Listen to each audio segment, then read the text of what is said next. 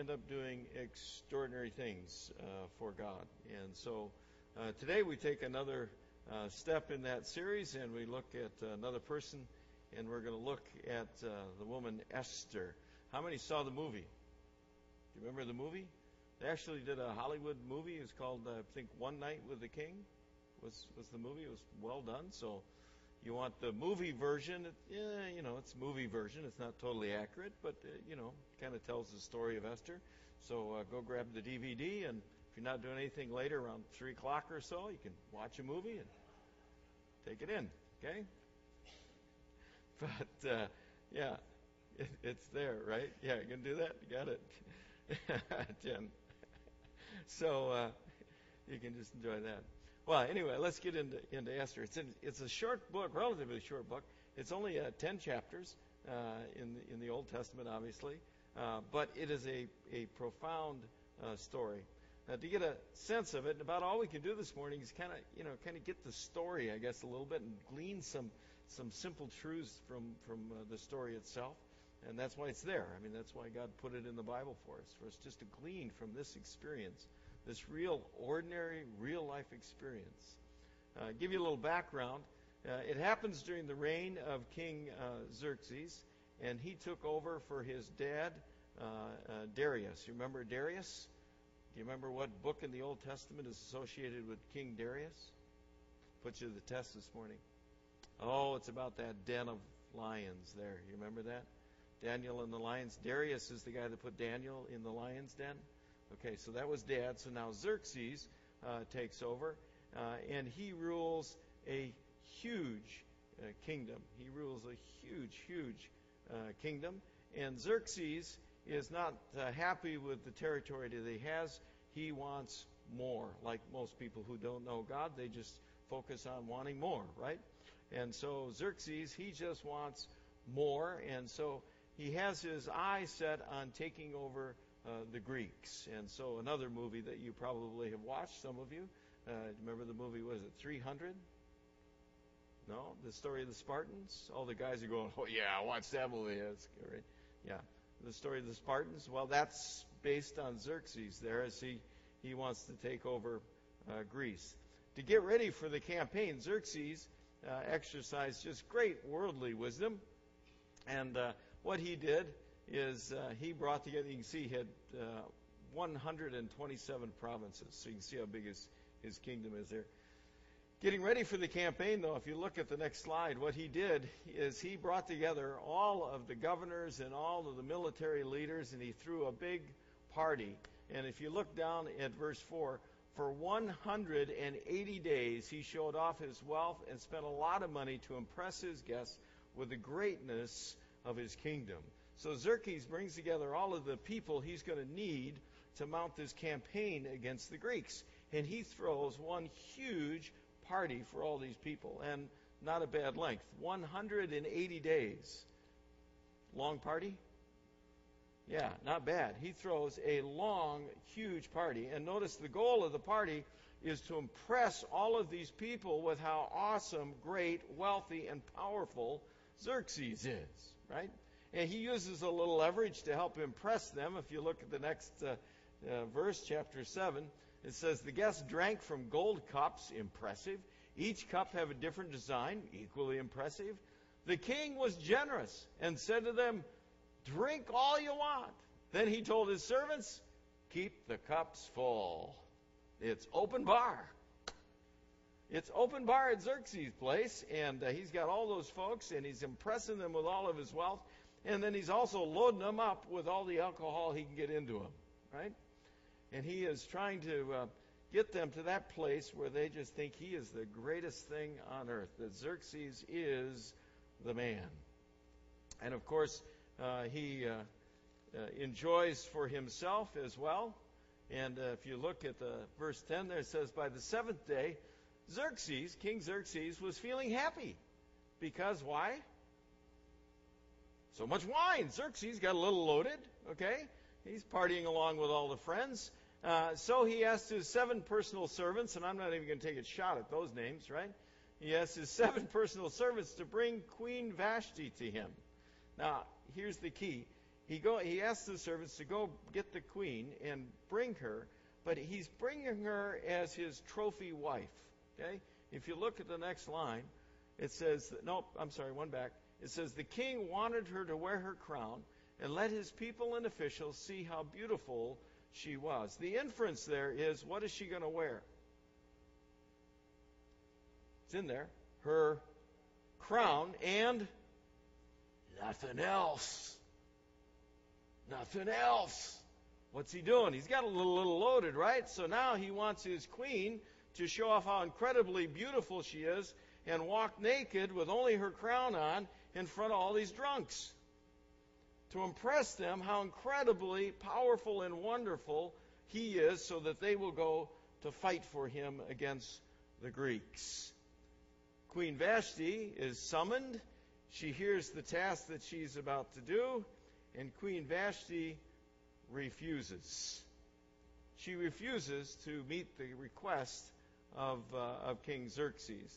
This doesn't go over so well. If you're trying to impress everybody and make them Uh, convinced how incredible, powerful you are, and that they should go to battle for you, How, how does it help the cause when your queen refuses you?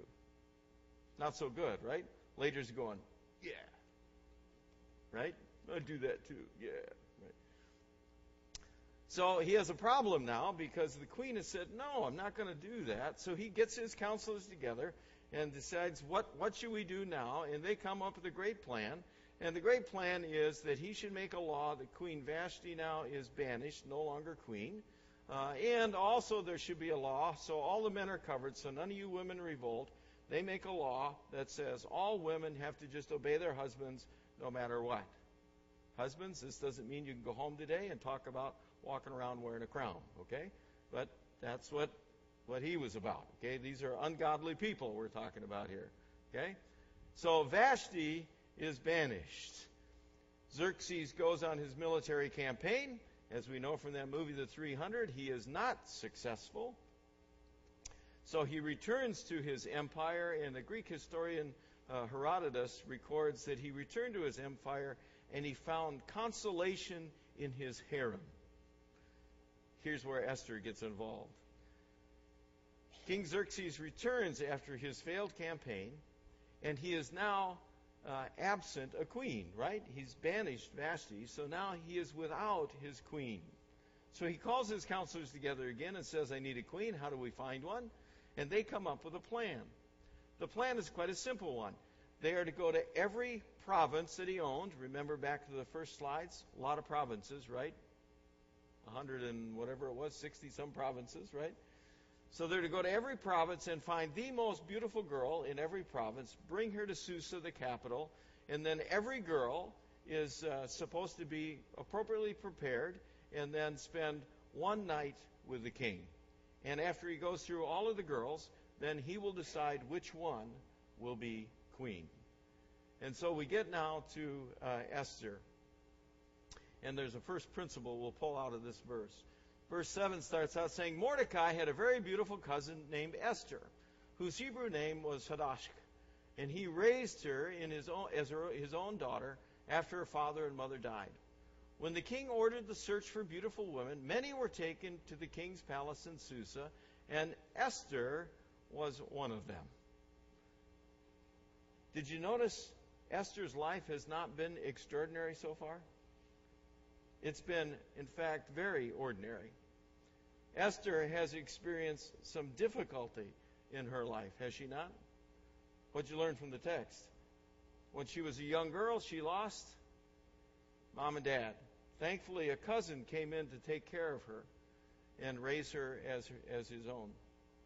See, Esther, when she was growing up, she could have concentrated and looked at her life and said, man, God must be absent from my life. God, why did you do this to me? I lost my mom and dad. She could have looked and said, God, boy, why in the world have you abandoned me to make me a woman in a, in a culture run by man? She could have looked at her situation and dwelt over and over again on all of her losses and all of the things that she didn't have in life. She was certainly not extraordinary. She was ordinary.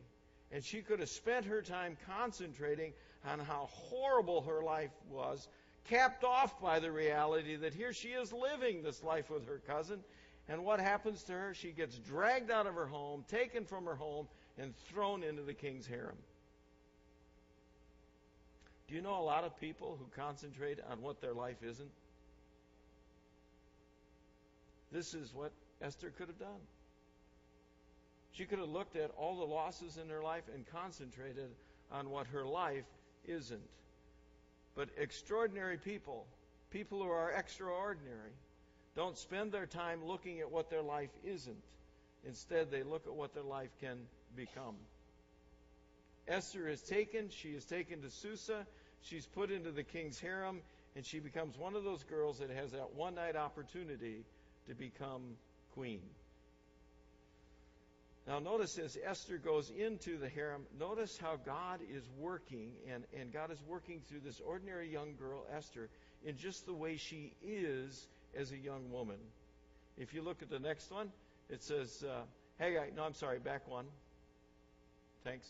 Haggai was put in charge of uh, all the women, and from the first day, Esther was what? Isn't that awesome? Here's this girl who could have been so down with life and saw life as so nothing, and yet what happens? From day one, from her first impression with this guy who's in charge of all the women, of all the girls now are brought in, from the day one, what happens? Esther influences him in a positive way. I asked you before, have you been around those people who are just always concentrating on what they don't have and how bad life is? Are they fun to be around? Of course not. But Esther was great to be around. Esther was an influencer from the moment that she went into this experience. That's what extraordinary people do. Extraordinary people have such a confidence in God that they don't look backwards, they look forward. And as they look forward, they look for every opportunity to influence people. This is what she's doing. From day one, she goes into this experience, and the person who's the most powerful in her life at that particular moment is influenced. And from the first time he's with her, he understands, wow, she is an extraordinary young woman. Now notice also in the next slide that Esther remains faithful, but she also doesn't wear her religion on her sleeve. It says, Mordecai had warned Esther not to tell anyone that she was a Jew, and she obeyed him. He was anxious to see how Esther was getting along and to learn what had happened to her. So each day he would walk back and forth in front of the court where the women lived. So Mordecai is really invested in her. He's concerned about her. But what is Esther doing? Esther is listening to the advice of Mordecai, and when she goes in, is she going in as a fundamental super-Christian follower of God? No, she's going in and she's living her faith, but she's not wearing her faith on her sleeve. Have you ever been put off by those Christians who are fundamental and they wear their faith on their sleeve? And when you walk away, what do you feel? Judged? Esther's not doing that. Esther's going in and being Esther, and she's being faithful to who she is, but she's going in and she's influencing these people. She's listening to the advice of Mordecai, uh, and look what the outcome is for Esther. Not only then does the head honcho love her, but who else likes her? Everyone liked Esther. The king's personal servant, uh, Hegai, was in charge of the women, and Esther trusted Hegai and asked him what she ought to take with her. It's when she's going in for her one night with the king. So look what happens. Everybody, he likes her from day one. By the time we get to her night with the king, everybody likes Esther, to the point that Esther now has gained their trust, and she now trusts them, to the point that she says to the head honcho, look, what should I do now? It's my night with the king. What's the best thing I can do to make an impression on the king? Isn't that fascinating? This is an extraordinary young woman. She's using every opportunity that God puts in front of her, even those that are with ungodly people. This guy, Haggai, he's not a Jew. He's not a follower of God. But she's using every opportunity, even the opportunity with ungodly people, to do what she needs to do to accomplish whatever it is God is going to put in front of her. So what happens? Xerxes liked Esther more than he did any of the other young women. None of them pleased him as much as she did. And right away, he fell in love with her and crowned her queen. in place of Vashti. She goes from becoming the girl who has nothing and has had everything in her life taken away to now becoming the queen of the most powerful nation. Isn't that awesome? And we kind of end the story there. We can kind of stop the story right there and say, hey, that is just a great story of an extraordinary young woman who uses every opportunity to uh, to move her life forward, couldn't we? But, of course, the story doesn't stop there. The story keeps going, and it shows us some more realities of uh, how Esther deals with life. Because the next thing that happens is really hard for Esther. And that's what extraordinary people do. Extraordinary people are ready to face even the most difficult, hard realities. What happens is there's a plot to get rid of Xerxes. In the plot to get rid of Xerxes, Mordecai discovers the plot. Remember the good guy Mordecai? He discovers the plot. He reports it. The, the, the plot people are killed. And then there's a big shakeup in the government. So they shake up, Xerxes shakes up the government, and he appoints this guy named Haman as number two in the whole kingdom. Haman likes being number two. He'd rather be number one, but he likes being number two, and he likes all of the trappings that go with being number two. And when you're number two in Xerxes' kingdom, whenever you walk in a room or whenever you walk by a gate, everybody's supposed to bow before you. That's a problem. It's a problem when he walks through one gate because Mordecai is the gatekeeper of that gate. And when Haman walks through that gate, Mordecai refuses to bow. Why do you suppose he refuses to bow? He says in the text, because I am a Jew, and he will bow and worship no one but the Lord God.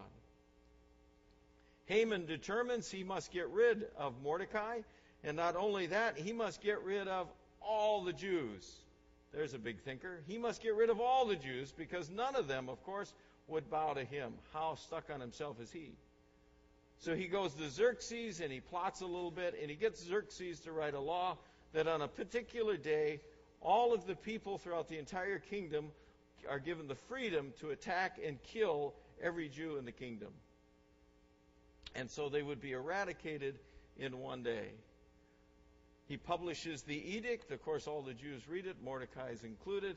Mordecai reads it, and then here's where the plot thickens. Mordecai then gets that edict, gets that message to Esther, who is now queen of the entire empire. And he says, look, you've got to go in and appeal to the king for the sake of your people. And if you follow the text along, Mordecai gave that to uh, Hathach, uh, a copy of the orders, and uh, asked her to go into the king and beg and have pity on the people, uh, the Jews. Esther gets that word. Esther understands the risk involved. This is really important. Extraordinary people don't ignore the risk that's involved. If you notice, when the message comes to Esther, Esther gets the message and says, wow, what you're asking me to do is really risky. Because nobody can just walk in and talk to the king, not even the queen. Anybody that goes sees the king goes to see the king only at the invitation of the king. And if you walk in to see Xerxes and you're not invited, you are put to death immediately. Unless the king accepts your visit by pointing his gold scepter toward you. If you get the gold scepter nod, then you're spared.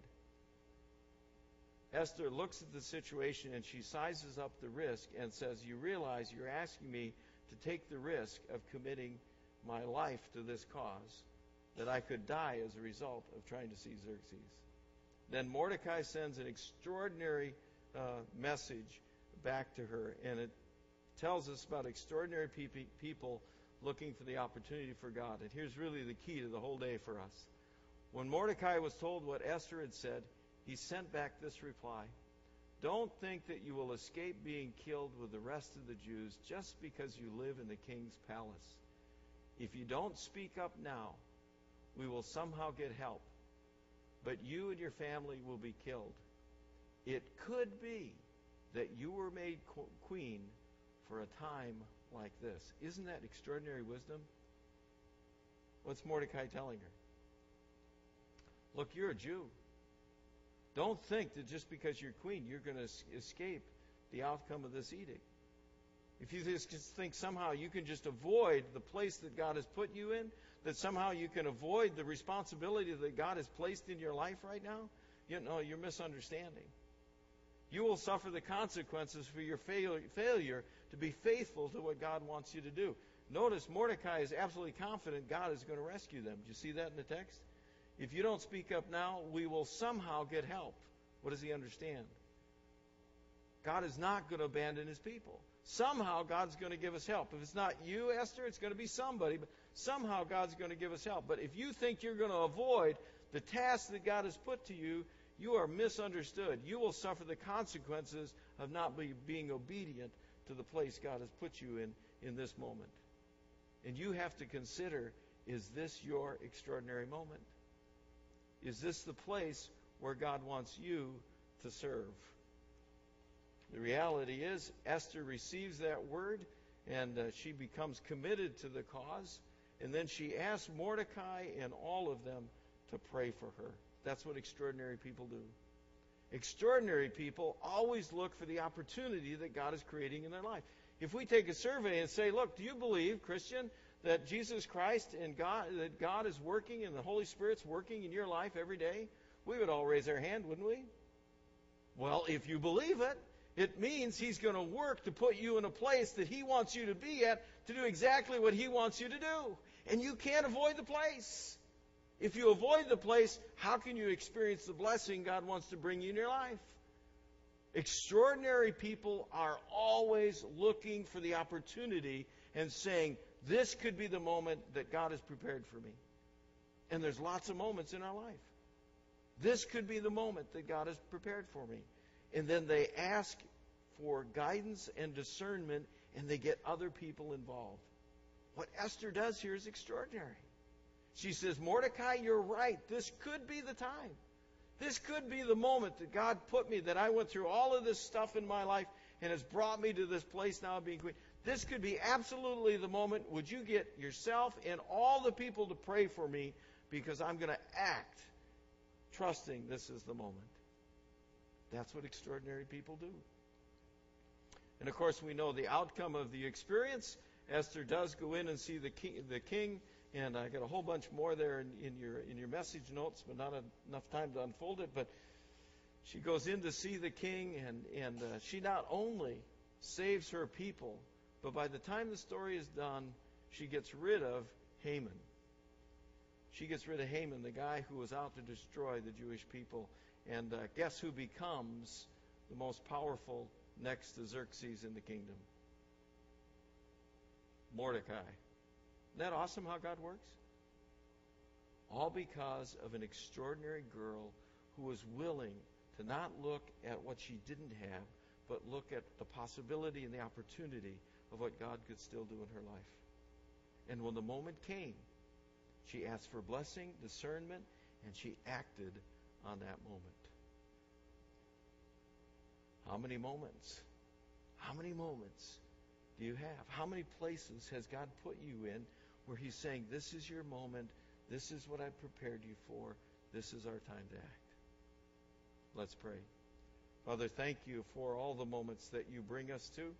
We pray this morning that you would just give us a discernment, that we would always understand that this is the moment, this is the time that you brought us to, and that we would not shirk our responsibility, we wouldn't avoid it, even though there's risk in it, but we would just move forward and we would do what you want us to do, knowing somehow you're going to work. Somehow you're going to bring it to completion. We pray this morning you would give us such trust that we could look forward in our lives to accomplish whatever it is you desire. We ask it in Jesus' name.